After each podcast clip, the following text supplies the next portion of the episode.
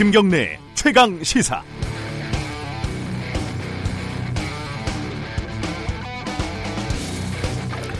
네, 뉴스에서 들으셨지만 일본에서 평화의 소녀상 전시가 중단이 됐습니다.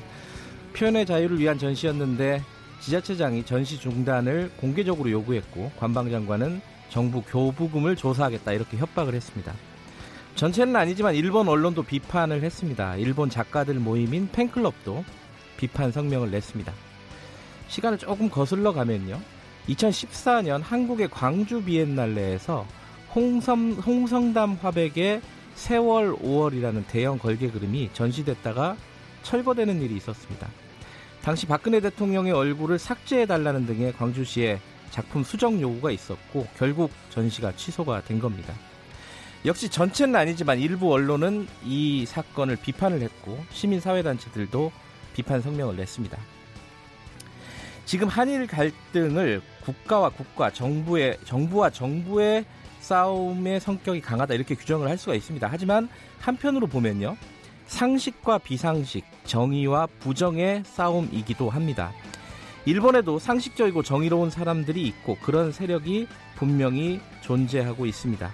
일본의 추가 보복 조치에 도쿄 한복판에서 반대 집회가 열리지 않습니까? 반면에 한국에도 비상식적인 사람들과 세력이 역시 분명히 존재하고 있고요. 정부 차원의 대책 마련이 시급하지만 일본의 상식적이고 정의로운 세력과 연대하고 협력하는 길을 모색하는 것도 미래를 위해서 이제 중요한 일이 됐습니다. 8월 5일 월요일 김경래 최강시사 시작합니다.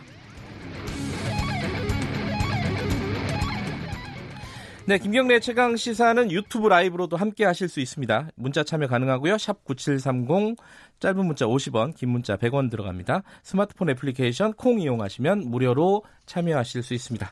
자, 고발 뉴스 브리핑부터 시작하시죠. 주요 뉴스 브리핑부터 시작하죠. 고발 뉴스 민동기 기자 나와 있습니다. 안녕하세요. 안녕하십니까.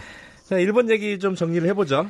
당정청이 일본의 그 화이트리스트 배제에 대응하기 위해서 네, 내년도 관련 예산에 최소 1조 원 플러스 알파 규모를 반영하기로 했습니다. 네. 이미 추가 경정 예산 2,732억을 통과를 시켰거든요. 네. 근데 내년 본 예산에 1조 원 플러스 알파를 편성하기로 했습니다.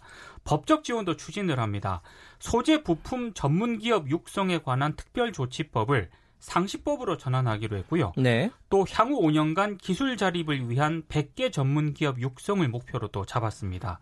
체계적인 추진을 위해서 홍남기 경제부총리를 위원장으로 하는 소재부품장비경쟁력위원회를 출범하기로 했는데요.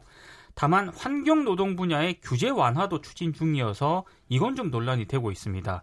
특히 민주당이 300인 미만 사업장의 주 52시간제 도입을 연계하는 그런 근로기준법 개정안을 발의할 예정이고요. 또 고소득 전문직 노동자를 주 52시간제 적용 대상에서 제외하는 법안도 발의할 예정이어서 요건 좀 논란이 좀 되고 있습니다. 소재 부품 산업을 육성해야 된다, 이 얘기는 굉장히 오래전부터 나온 그렇습니다. 얘기인데 예, 뭐 이제라도 늦었지만 체계적으로 좀 진행을 해야 될 것 같습니다. 네. 독도에서 방어훈련이 실시가 된다고요? 이달 중으로 실시하는 방안을 검토를 하고 있습니다. 네. 이 훈련은 해군, 해병대, 공군 그리고 해양경찰이 함께 독도에 외부 세력이 침투하는 상황을 가정해서 이걸 방어하는 그런 내용인데요. 1986년부터 매년 상하반기에 각각 한 차례씩 실시를 했고요. 네. 지난해에도 6월과 12월에 이틀 동안 진행을 했습니다. 근데 올 상반기에는 훈련을 하지 않았거든요.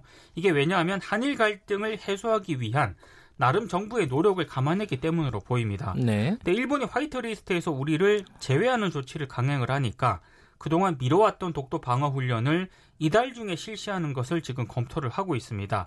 일본은 이 훈련이 진행이 될 때마다 독도 영유권을 주장을 하면서 강력하게 반발을 해왔습니다.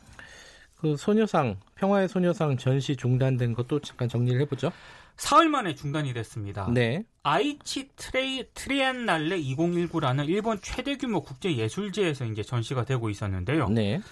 실행위원장인 오무라 아이치현 지사가 철거하지 않으면 가솔린통을 들고 방해하겠다는 팩스가 들어왔다 이렇게 얘기를 했고요. 네. 지난 1일 개막 이후에 항의 전화와 이메일이 이틀 동안 1,000건을 넘어섰다고 얘기를 했습니다. 근데 결정적인 건 일본 정부의 압박인 것으로 보입니다. 네. 관방장관이 보조금 교부 결정을 검토하겠다 이렇게 얘기를 했고요.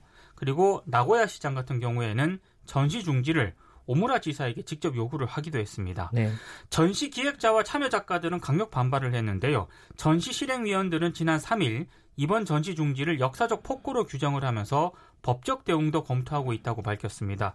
일본 내부에서도 표현의 자유 위축 등과 같은 우려가 제기가 됐습니다. 최대의 검열 사태 이런 식의 표현도 쓰더라고요. 네. 이 와중에 일본군 성노예제 피해 할머니가 또 별세했다는 소식이 들어와 있습니다. 어제 오전 별세했습니다. 네. 올해만 5명의 일본군 성노예제 피해자가 이제 세상을 떠났는데요. 정의기억연대 쪽에서 밝힌 내용은 이 할머니는 특별한 지병은 아니었고 고령의 나이로 병원을 여러 번 다니셨던 것으로 안다고 밝혔습니다. 돌아가신 할머니는 그동안 언론에 노출된 적이 없고요. 할머니 자신과 가족들은 어떤 것도 알려지는 것을 원치 않고 있다면서 유족의 뜻에 따라서 장례도 비공개로 치르기로 했습니다. 네. 근데 지난 1월에 이제 김복동 할머니가 별세를 했고요. 같은 날 이모 할머니가 숨졌습니다. 3월에는 곽예남 할머니와 또 다른 피해 할머니가 세상을 떠났거든요. 지금 정부에 등록된 일본군 성노예제 피해자 가운데 생존자가 이제는 20명밖에 안 됩니다. 김복동 할머니 관련된 영화가 지금 나와 있죠? 그렇습니다. 감독, 직접 연출한 감독을 3부에서 초청해서 관련된 얘기 좀 해보겠습니다. 네. 미국에서 아시아에 미사일을 배치하겠다. 이건 무슨 얘기예요? 그러니까 마크 에스퍼 미국 국방장관이 현지 시간으로 3일 아시아에 중거리 지상발사 미사일을 배치하고 싶다 이렇게 얘기를 했습니다. 네. 미국이 1987년에 체결한 미국과 러시아 중거리 핵전력 조약에서 공식 탈퇴한 지 하루 만에 이 얘기를 했거든요. 네. 그러니까 중국을 좀 겨냥한 것으로 풀이가 되고 있습니다. 근데 배치 지역과 관련해서 동맹국들과 논의해야 할 사항이다 이렇게 언급을 하긴 했습니다만 뉴욕타임스 보도를 보면은요, 일본과 한국을 가장 강력한 후보지로 지금 꼽고 있습니다. 네. 중거리 미사일을 18개월 이내에 지상 배치를 할 것이라고 또 예상을 하고 있는데요. 이렇게 되면은 동북아 안보 지형에 상당한 파장이 예상이 되고 있습니다. 군비 경쟁이 달아오를 것은 당연한 수준으로 예상할 수 있죠. 그렇습니다. 예. 그리고 에스퍼 장관 같은 경우에는 오는 9일 방한을 하는데요.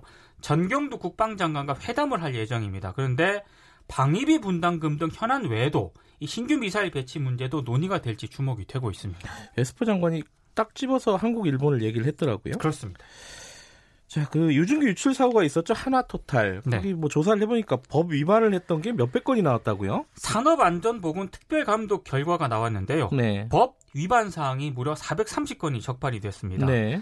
더불어민주당 한정의 의원실이 이 특별감독 결과 보고서를 입수해서 여기서 확인이 된 내용인데요. 네. 보고서 내용이 이렇습니다. 안전 난간, 계단 통로 등 기본적인 안전시설과 네. 화재 폭발 방지를 위한 방폭 설비 파손, 차단 밸브 설치 등 관리 실태가 전반적으로 미흡했다 이렇게 밝혔는데요. 네. 매출이 11조 원이 넘는 대형 상업 사업장인데도 불구하고 기본적인 안전 조치조차 취하지 않았다는 그런 얘기입니다. 지난 5월 17일과 18일 연속적으로 유증기 유출 화재가 발생을 해서 네. 노동자와 주민 등 무려 3,640명이 병원 진료를 받았거든요. 근데 이 공장에서는 이 사고 외에도 올해에만 벌써 또 다른 화재 폭발 사고가 4차례나 발생을 해서 10명이 다쳤다고 합니다. 네, 이 돈 많이 버는 대기업들도 이게 기본적인 것도 안 해놓는다 이런 얘기네요. 근데 계속 네. 사고가 발생한다는 게 더 문제인 것 같습니다. 예. 요새 이제 일본 얘기 때문에 관심들이 많이 떨어졌지만은 정부가 정치권 얘기도 좀 다뤄야 되는데 이 개각은 어떻게 되는 겁니까? 이번 주 후반 개각을 단행할 것 같다고 언론들이 보도를 했습니다. 예. 원래 당초 한 9명 정도 예상을 했었는데 17명이 될 것이다라고 지금 전망을 하고 줄어들었네요. 예상폭은. 예. 아무리 늦어져도 광복절 이전에는 해야 한다는 쪽으로 의견이 모아지고 있다는 게 청와대 관계자의 전언입니다. 네. 법무부와 여성가족부, 농림축산식품부 이쪽은 개각이 거의 확실시된다는 게 네. 언론 보도고요.